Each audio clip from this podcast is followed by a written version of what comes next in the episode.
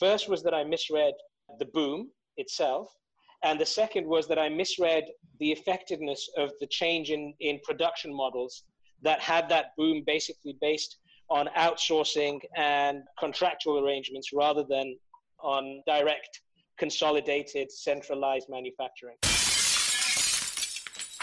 Hello, fellow risk takers, and welcome to my worst investment ever stories of loss to keep you winning.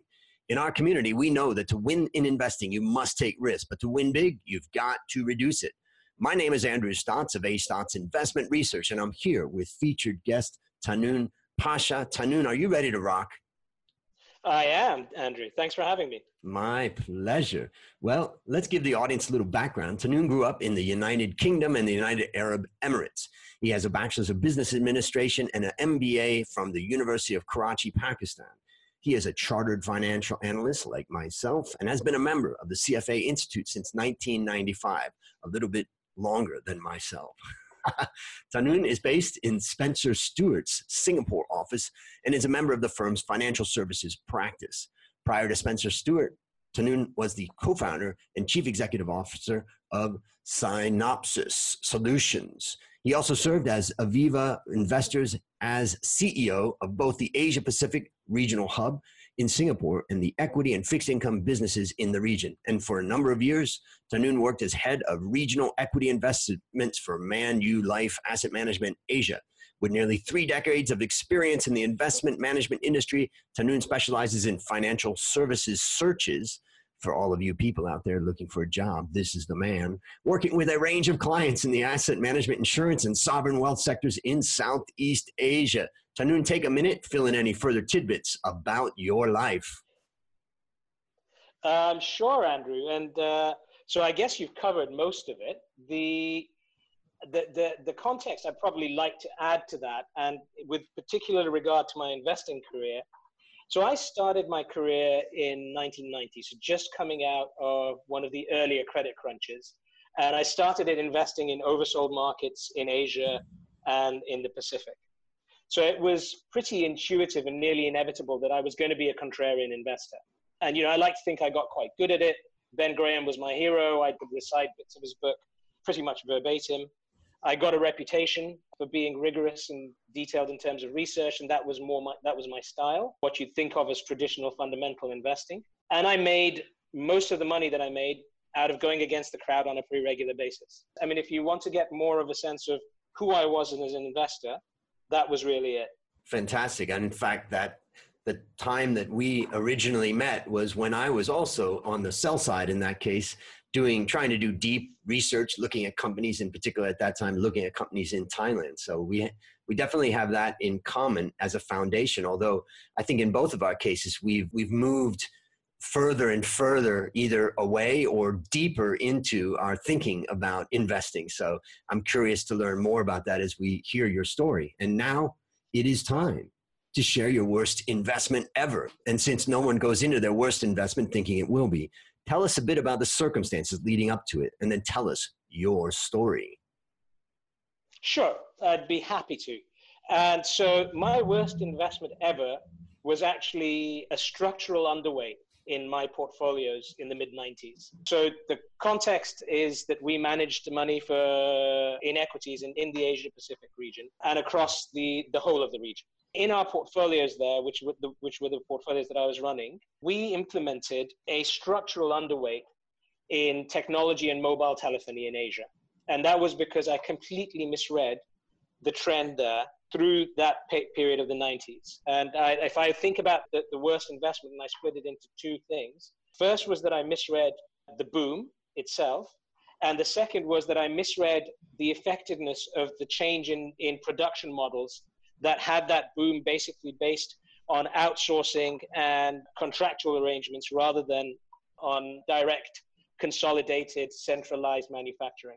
So those were the two. And you know, just to give you a bit of context, yeah, this was a different time. In 1995, 96, there were just 36 million users worldwide on the internet. You know, at the moment, there are over three and a half billion, 51% of all the people on the planet use the internet in one form or the other nearly two thirds of them on mobile phones in one form, in one way or another. At the time, though, it was very, very hard to tell that this was going to happen. what we were seeing was very strong growth, extremely strong growth, but looking like it was a log chart of growth. So it was a bit slower each year in terms of the, the, the level of growth that we were seeing. Cost of manufacturing across the industry, whether you were looking at microchips, telephones, or even just the cost of acquiring frequency spectrums for mobile phone users, just didn't seem to make sense from a cash flow model perspective, right? So there was no reasonable cost of capital assumption that, that, that I could apply that made the, the returns on investment comparable to many of the traditional industries that were operating in Asia and growing a little bit slower at the time. I'd love to go into that for just a second because of all that I do in teaching valuation. What's interesting about valuation is, of course, as I explain to students, nobody really knows what the value is until it arrives. So we're left making assumptions in models. And in this case, as you said, it was hard for you to model the levels of return that you would have thought you would need to offset the cost of capital. What was it that you missed at that time from just speaking strictly about kind of a, a, modeling perspective? Was it just explosive revenue growth or that it was that margins would, that, that they could quickly recapture the money that they spent and their cash flow and working capital would be actually very favorable? Or what was it that you really, you missed on that? I think we overclubbed the, the decay rate. So we assumed that growth would not stay as long for high for as long as it actually did we didn't think that it would actually go from a, a log curve back to an exponential curve very quickly, or that the you know, the pace of innovation would be would be as fast. So we were using now I'm I'm slightly ashamed to say is that traditional 10 years of explicit model, and then you were going to steady state growth. And of course, that assumption innately did not apply to an industry that was as high growth as the technology sector at the time.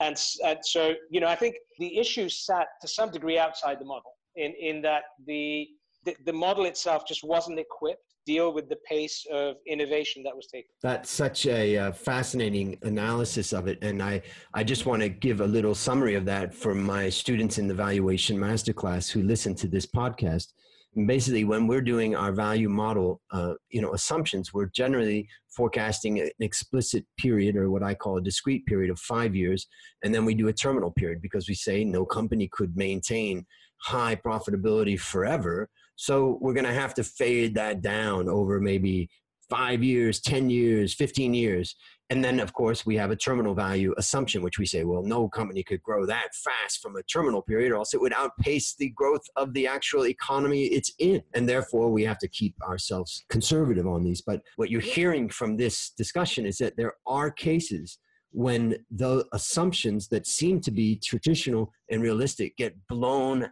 out of the water.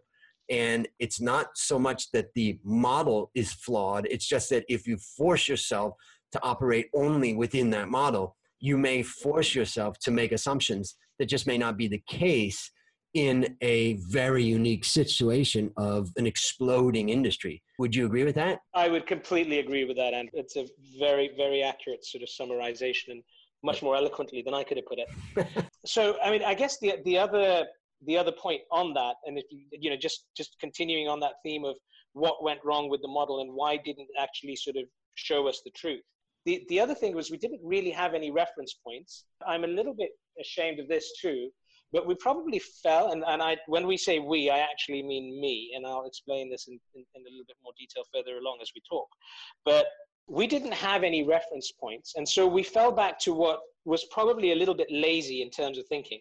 Uh, we looked at other industries which had had high growth in the past. So we went back and, and, and I actually looked at the auto industry in the early 1900s as a proxy for the kind of growth where you'd expect, where there was a technology disruption which was changing the way people lived and worked, that was nevertheless expensive and, and uh, had, had a high cost of manufacture and, and very sort of out there economies of scale. As it turns out, the auto industry is not a good model for technology. The auto industry never had anything like Moore's Law. It didn't have the same kind of cost downs in terms of the, the iterations. And obviously, the, the time between generations in the auto industry were much longer and slower than we saw in technology. And so, you know, what we really should have was think about how the, the industry was playing out in and of itself. And by trying to use proxies that were poor matches for the, for, for the industry, we actually led ourselves wrong. It's interesting that you talk about going back to the automotive and trying to look for a prior period, a prior cycle, something that you could compare against,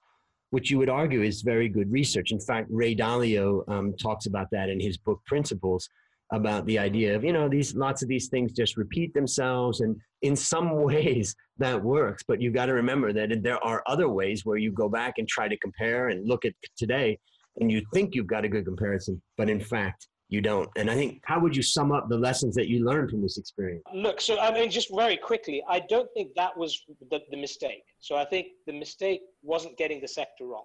As a portfolio manager, you prepare for that. I think the mistake was the level of convection I invested in that particular trade. You know, I think that falls back to I'm a technophile. I use technology ex- intensively. I've been through three careers. I've used it intensively in every, every career I've been a part of. I'd invested in technology stocks in the past and made a lot of money doing it. And so if I summarize the mistake, you know, I, I would say that the things that I got wrong were firstly that I was convinced I was right, and that if I held my position long enough, it would come out just fine. I think much more importantly, subconsciously, I allowed that particular trade to occupy a much greater part of the exposure risk in my portfolio than was explicit in just my technology exposures. So, somewhere when I was modeling all my other trades, this was at the back of my mind and it was creeping into the assumptions.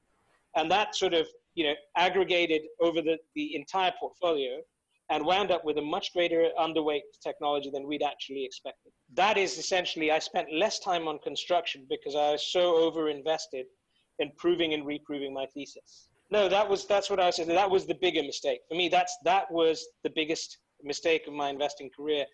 And on the back of that, 95 and 96 were probably my worst performance years in the course of my career.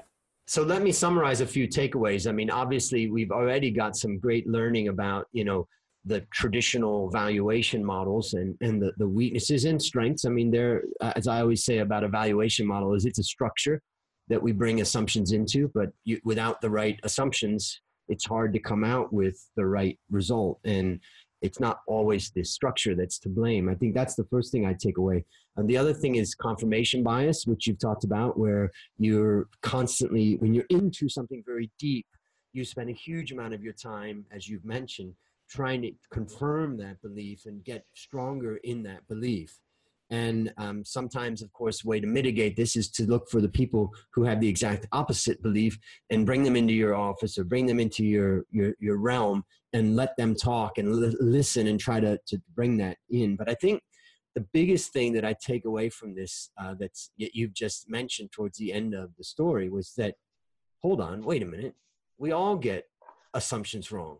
We all get maybe a sector bet or a country bet or a currency bet wrong but when we're managing a portfolio, we understand the concept of diversification. And diversification and trying to not put too much into any one bet is actually protecting us from that damage that we are naturally going to do because we're not going to always call it right. So I think that the biggest lesson I take away from it is the idea of be careful not to oversize a position in something just because you may feel like you have oversized confidence in that position. Instead, stay true to some basic principles of diversification so that you do increase your bet in that, but it's not going to wipe you out. I think that's what I would take away from it. Would uh, would you add anything to that? Yeah, actually, and I think that's that's spot on, Andrew. I think the, the thing I would add to that was the one you mentioned earlier, um, so my biggest lesson was how important the team is in all of this.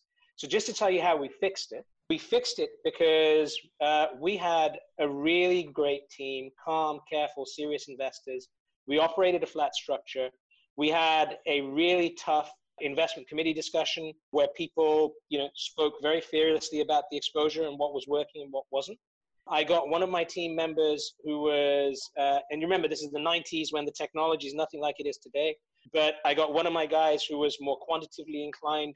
We went through the portfolio with a fine tooth comb. We figured out where our marginal exposures were.